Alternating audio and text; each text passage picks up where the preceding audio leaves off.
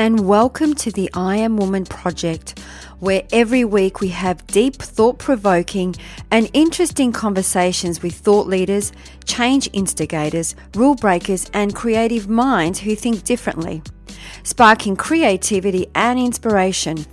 Our special guests on our show cover a variety of topics just for you, and they share their personal stories to inspire, motivate, and empower you, our listener. The I Am Woman podcast is produced for your enjoyment, and show notes are found at www.catherineplano.com. Come back often and feel free to add the podcast to your favorite RSS feed or iTunes.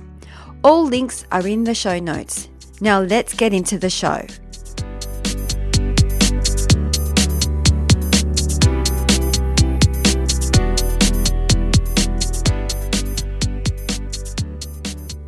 I'm curious. Do you want to know how to achieve lasting positive transformation, abundance, and empower your life?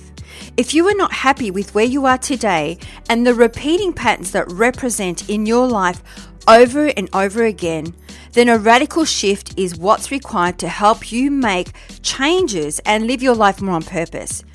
All you need to do is sign up to our email list and you will receive an online module on how to create radical paradigm shifts. You can get it completely for free when you sign up to our email list at catherineplano.com. And as a valued subscriber, you are also going to get exclusive content that's only available to our email subscribers, where we will have members only events, free access to online masterclasses, VIP and discount tickets to all events. Only available for people on our email list, we offer bonus content with more advanced tips that are exclusive just for our email subscribers. There is an amazing stuff available for you only if you sign up to the email list, and you can do that by going to catherineplano.com and sign up on the homepage.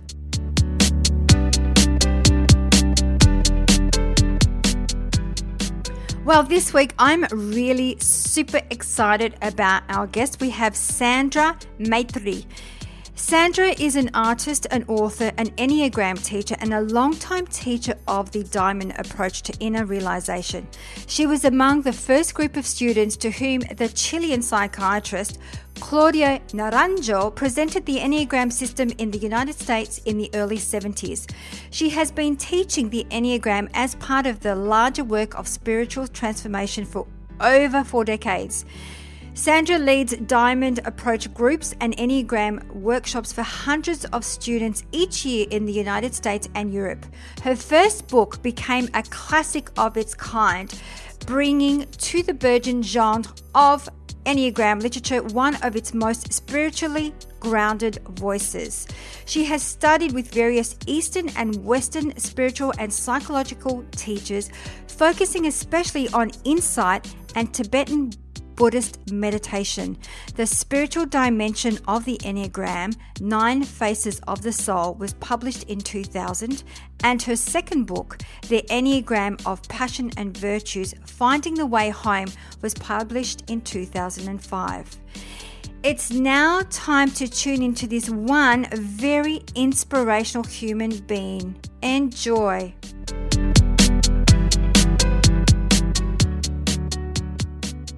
Well, today I'm super excited. Uh, we have the lovely Sandra Maitri all the way from California. So, welcome to I Am Woman Project.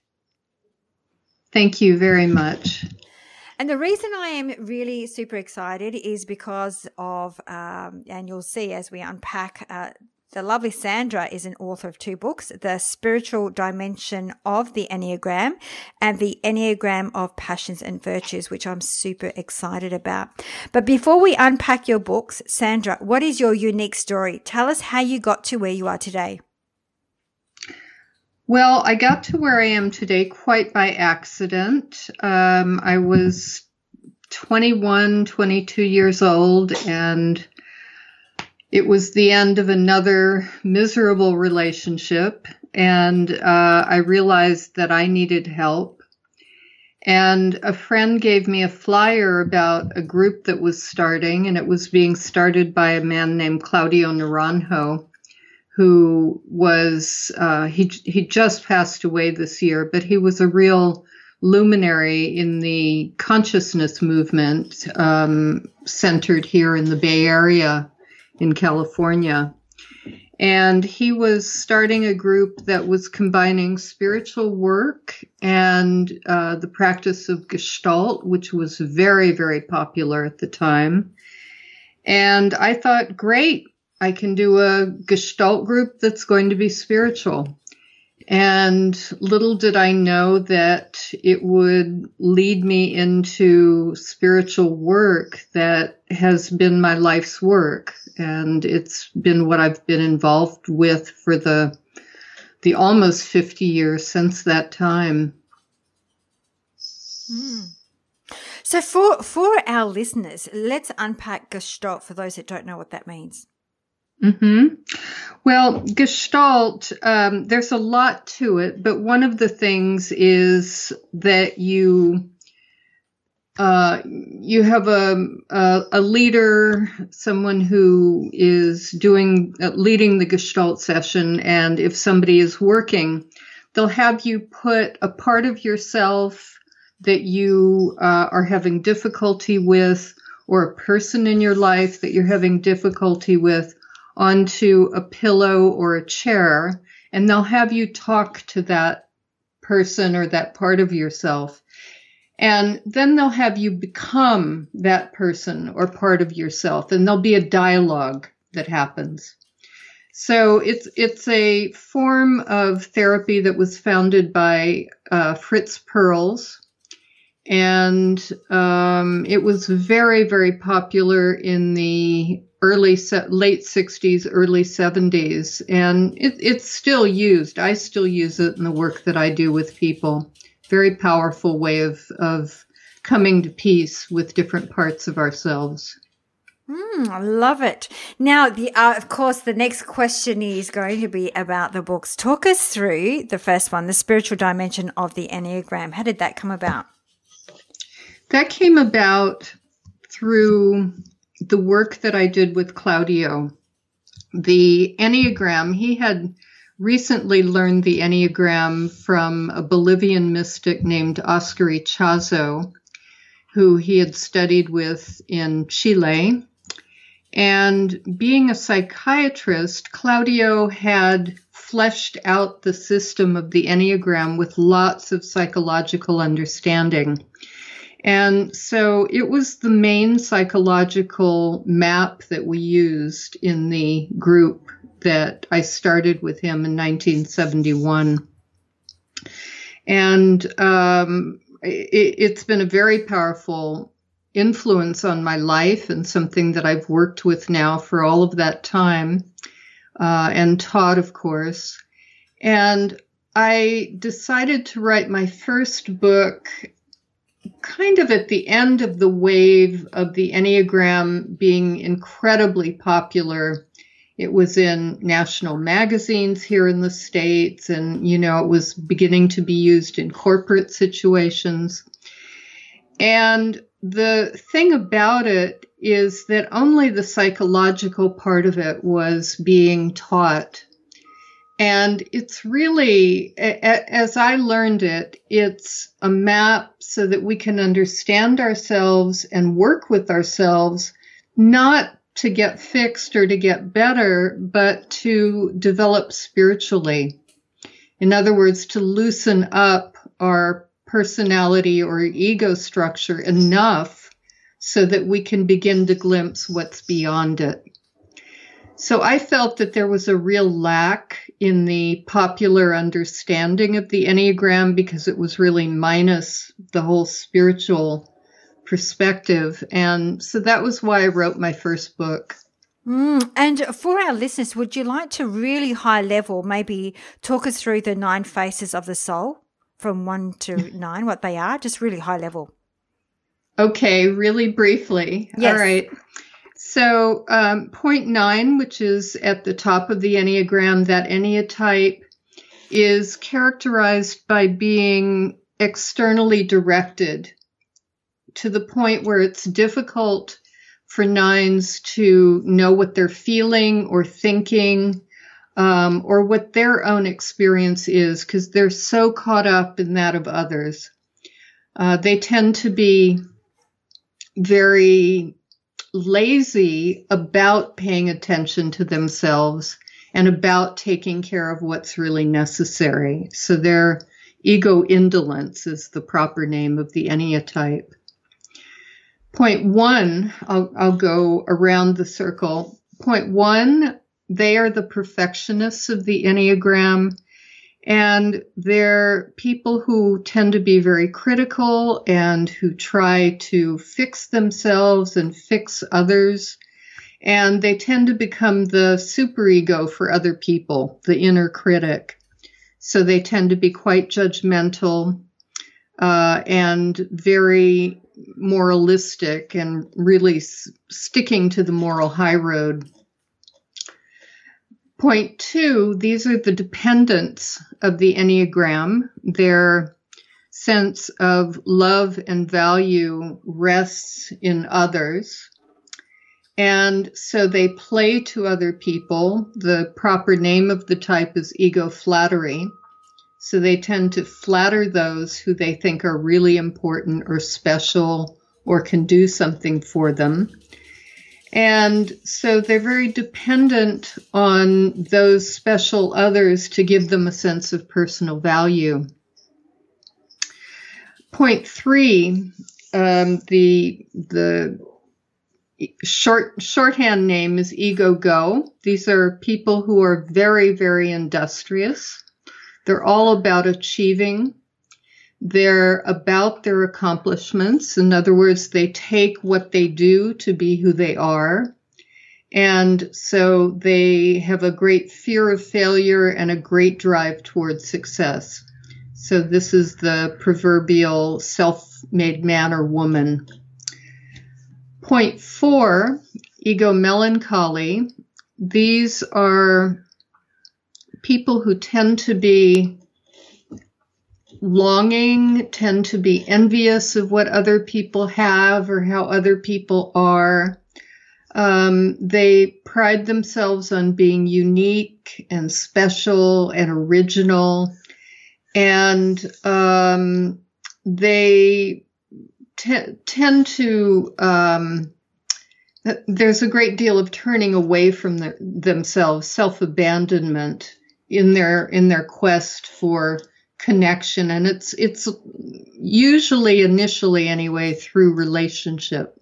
So they hope to find fulfillment through relationship similar to twos but slightly different. Um, and so i think that's the kind of in a nutshell that's fours. Fives ego stinge. These are the isolates of the Enneagram. In other words, they tend to isolate themselves, they tend to withdraw, they tend to be quite mental. They um, basically are very self protective. They're protecting their energy, protecting their resources, because they basically feel inwardly kind of like an island, cut off from others and cut off from any nourishment or resources that could come from the outside. Um, type sixes, ego coward, these are the quintessential fear types of the Enneagram. And uh, sixes have two dominant styles. One is phobic, and this is the deer in the headlight kind of um, personality type. Someone who's very fearful, very timid. And when you look at them, they look like a deer in the headlights. You know, you can see the fear in their eyes. The other style of sixes is counterphobic, and they work against their fear. So they're constantly proving that they're not afraid. So they do things that are uh, require brinksmanship or a lot of courage to basically prove to themselves and others that they're not scared. The central issue for sixes, regardless of the counterphobic or phobic style, is authority. The, the phobic style is very devoted to authority. The counterphobic is very anti authoritarian and rebellious. Point seven, ego gluttony. These are the mappers and planners of the Enneagram. They're people who like to figure out how things work, get the big picture, whether it's in in, in whatever um, sphere that they're involved in. It could be human consciousness. If they're involved in consciousness, they like to make big overarching maps of consciousness and how uh, different states and different styles of people and so forth. The Enneagram for sevens is like, you know, candy. Um, they tend to think a lot more than they act, and um, they tend to be stimulus junkies. And a lot of what they look to for stimulation is interesting ideas. Point eight, ego revenge. These are the, um, in, in Gestalt language, the top dogs of the Enneagram. They like to be in charge. They like to be in control. They're no bullshit, no nonsense kind of people. And they love to dominate. So they need to be in charge. They have a tremendous fear of weakness, both in themselves and uh, well, they like to they like to play to the weakness in other people so that they can stay in charge and on top. And of course, here in America, we have a prime example of an ego eight uh, in charge of things at the moment so that's the those are the types in a nutshell. Mm, and so how does that link in with your second book, so the Enneagram of Passions and Virtues? Yeah, associated with each Enneatype is a passion, and the passion in, in the language of the Enneagram what we call passions are reactive tendencies. And these are sort of um, emotional or um, affective styles of responding to things in the world. Like, for instance, I mentioned that fours tend to be very envious of other people. Envy is the passion at point four. Um, so it's a it's a habitual emotional pattern. The virtues are the um, the antithesis, really, of the passions. They're the the balancing um, ingredient, you could say, the antidote for the passions, and in the way that I understand them, they're really guidance for how we can live, especially if we know what enneatype we are. But in general, they're very good guidance. All of the all of the virtues to their their guidance for how to live in a very effective and um, objective. In other words, not embroiled in our inner material sort of way. Um, so, for instance, the virtue at point four is equanimity, and equanimity means equally balanced. So, the the real lesson here at point four is that I have as much weight and as much value as anyone else does. And that tends to offset the tendency toward envy if you understand what yeah, I mean. Yeah, no, I do understand. What about? I'm curious because I'm a number seven, so I'm going to ask. What okay. would be the seven? Okay, the the uh, the passion is gluttony, uh-huh. And gluttony is a tendency. It's it's not so much. Um, we tend to think of gluttony as eating too much, but it's not really that that's meant here. Although it can be for sevens, but more it's a it's a passion for taking in stimulus. Mm. It's a gluttony for stimulation. Yep. And engagement in interesting things. Mm. The virtue is sobriety. And sobriety is a settledness. So rather than being sort of outside of ourselves, grasping for what's interesting and fun and and nourishing and all of that, sobriety is a settling into oneself and a recognition that I have what I need. Mm. Mm, I could relate to that. I feel like I'm currently going through that right now. So that's um thank you for that. Thank you for sharing. Yeah. So Sandra, I'm curious, what number are you? I'm a two. You're a two. Beautiful. That's yeah. beautiful. Yeah. Mm. I, uh, as I was sharing with you, I've just completed Enneagram and I just found that so amazing. Like, I, I like the way that you could almost, I, I call it the dance floor. You could dance through the dance floor, those archetypes. You could actually step in and wear those archetypes depending on what superpower you need for the day, kind of thing. yeah. Yeah. Mm-hmm. So, Sandra, the other thing we'd love to ask our women of inspiration is what would be a radical shift that has changed your life for the better? Well, let's see. I, I, I, think really getting into inner work is what has transformed my life for the better.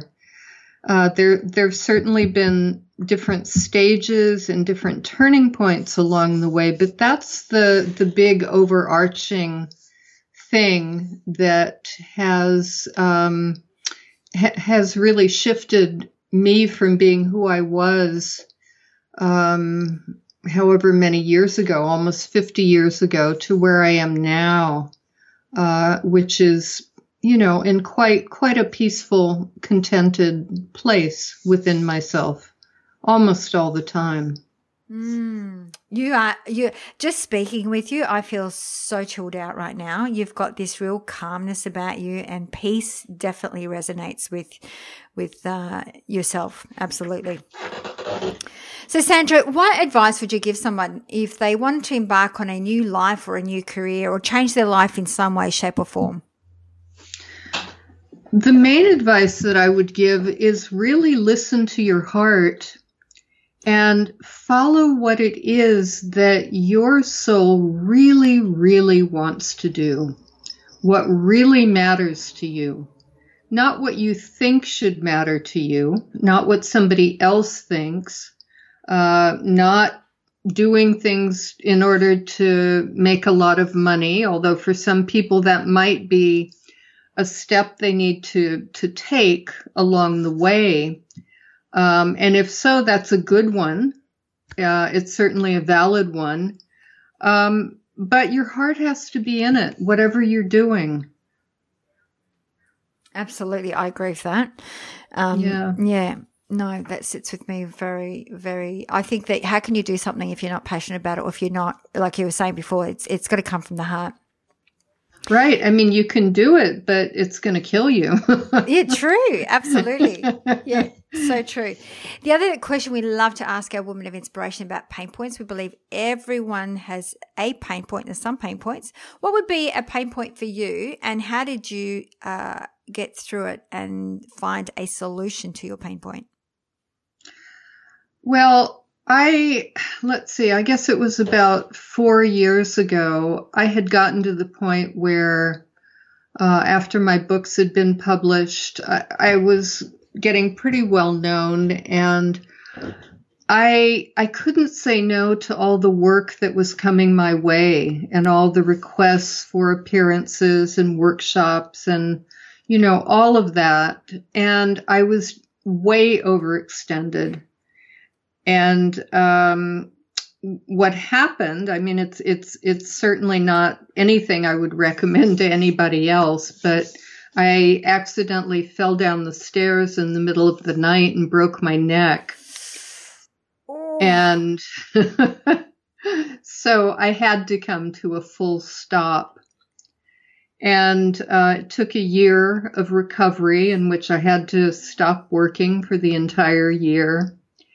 And that really recalibrated my life to the point where now I just do as much as my energy, my physical energy can manage.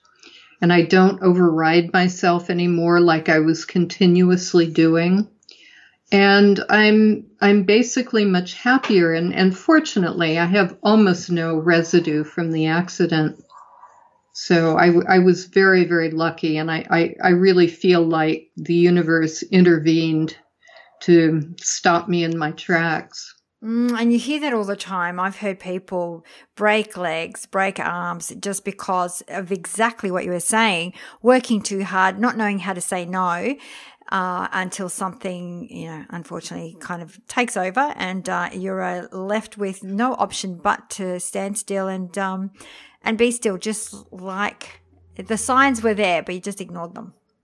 Right, exactly. Mm. Exactly.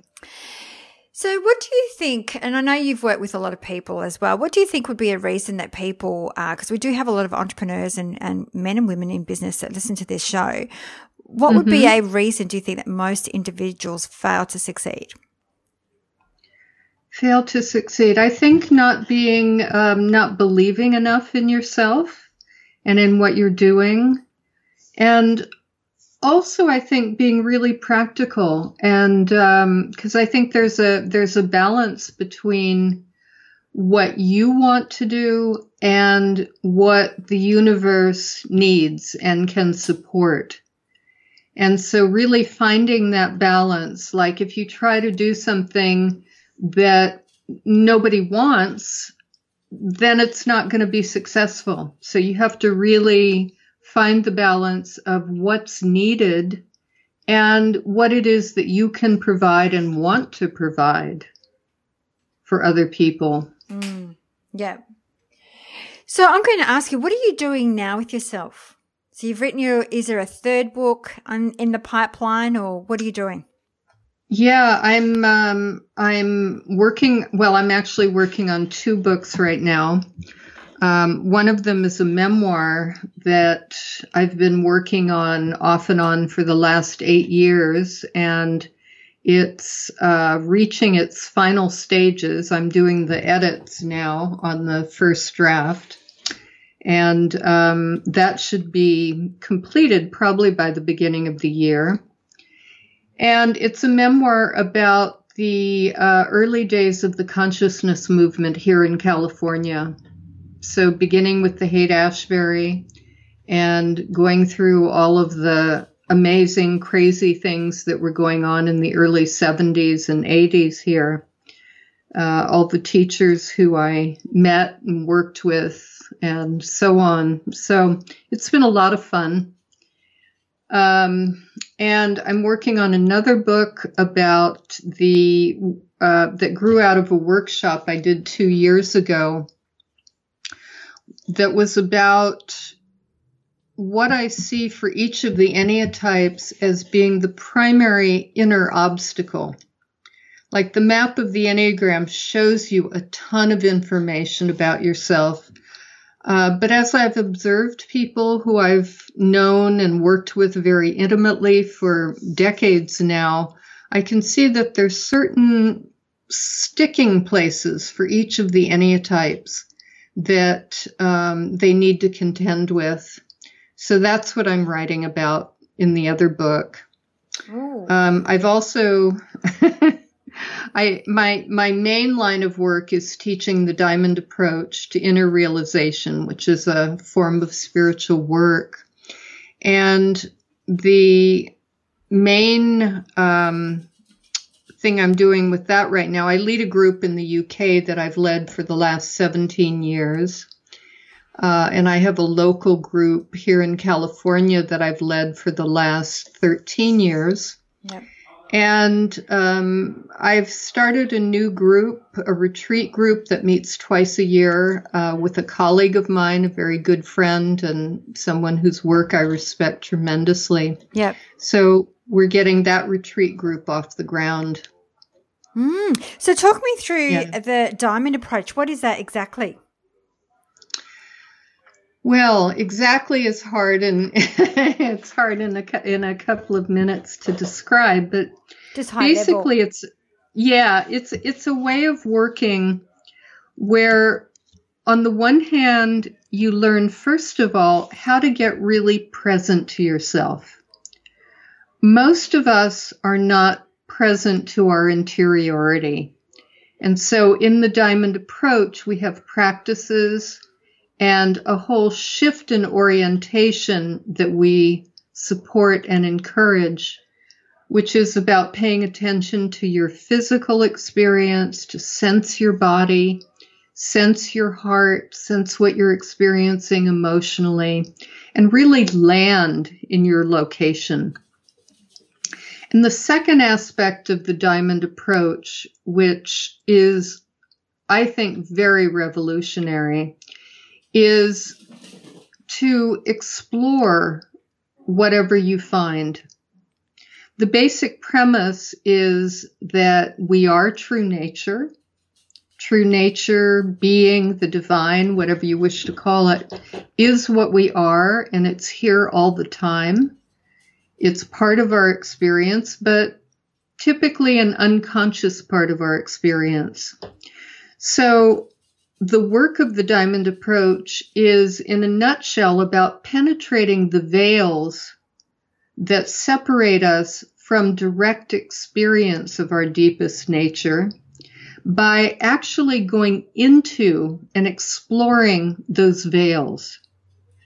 The, the premise is that whatever has no ultimate reality will dissolve in time.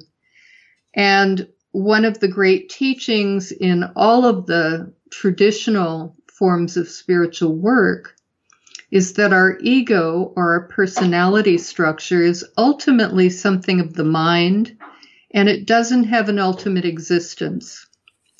So, as we explore it in a process that we call inquiry in the diamond approach, we discover that firsthand and directly by really sensing into like for instance all everything that's contained in the enneagram of personality all the material of our of our ego type it's just an empty pattern ultimately. It's not who we are so the diamond approach is about getting in touch with who we are beneath all of those patterns Mm, I love that. Absolutely love it. I was curious because um, a long time ago, um, I did some uh, work and it was a, uh, with a crystal, a quartz crystal, where we had to once again as go through the the the veils and um, going through the layers into our truth, our light, and into, into who we are, not not what we are, and not how um,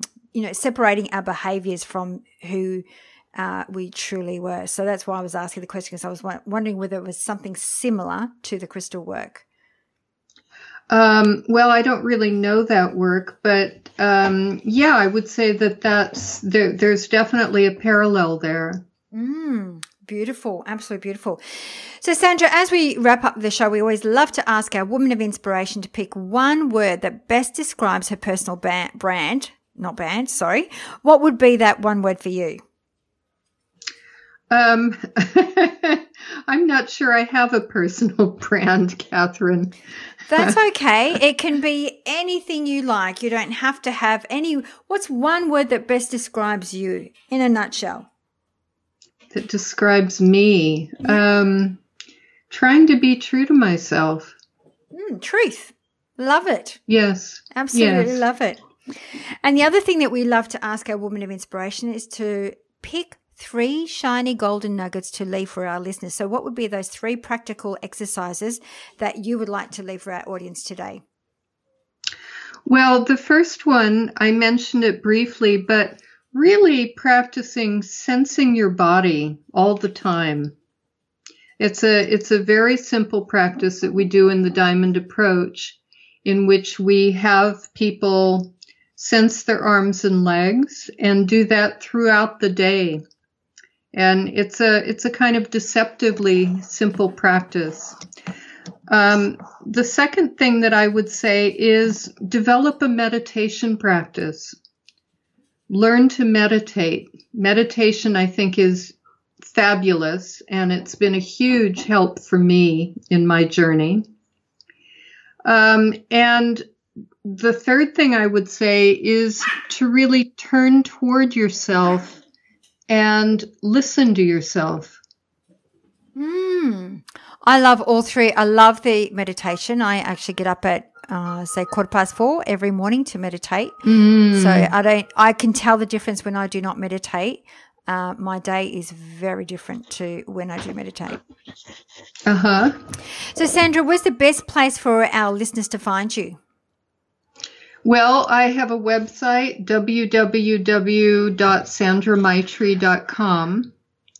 And um, my information is there, and the events that I'm doing are there as well.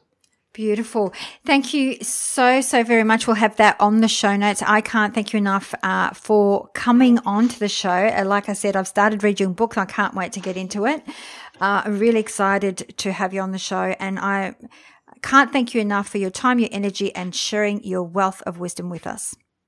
Well, thank you so much, Catherine. It's really been a pleasure. Thank you. Okay. Bye now. Bye.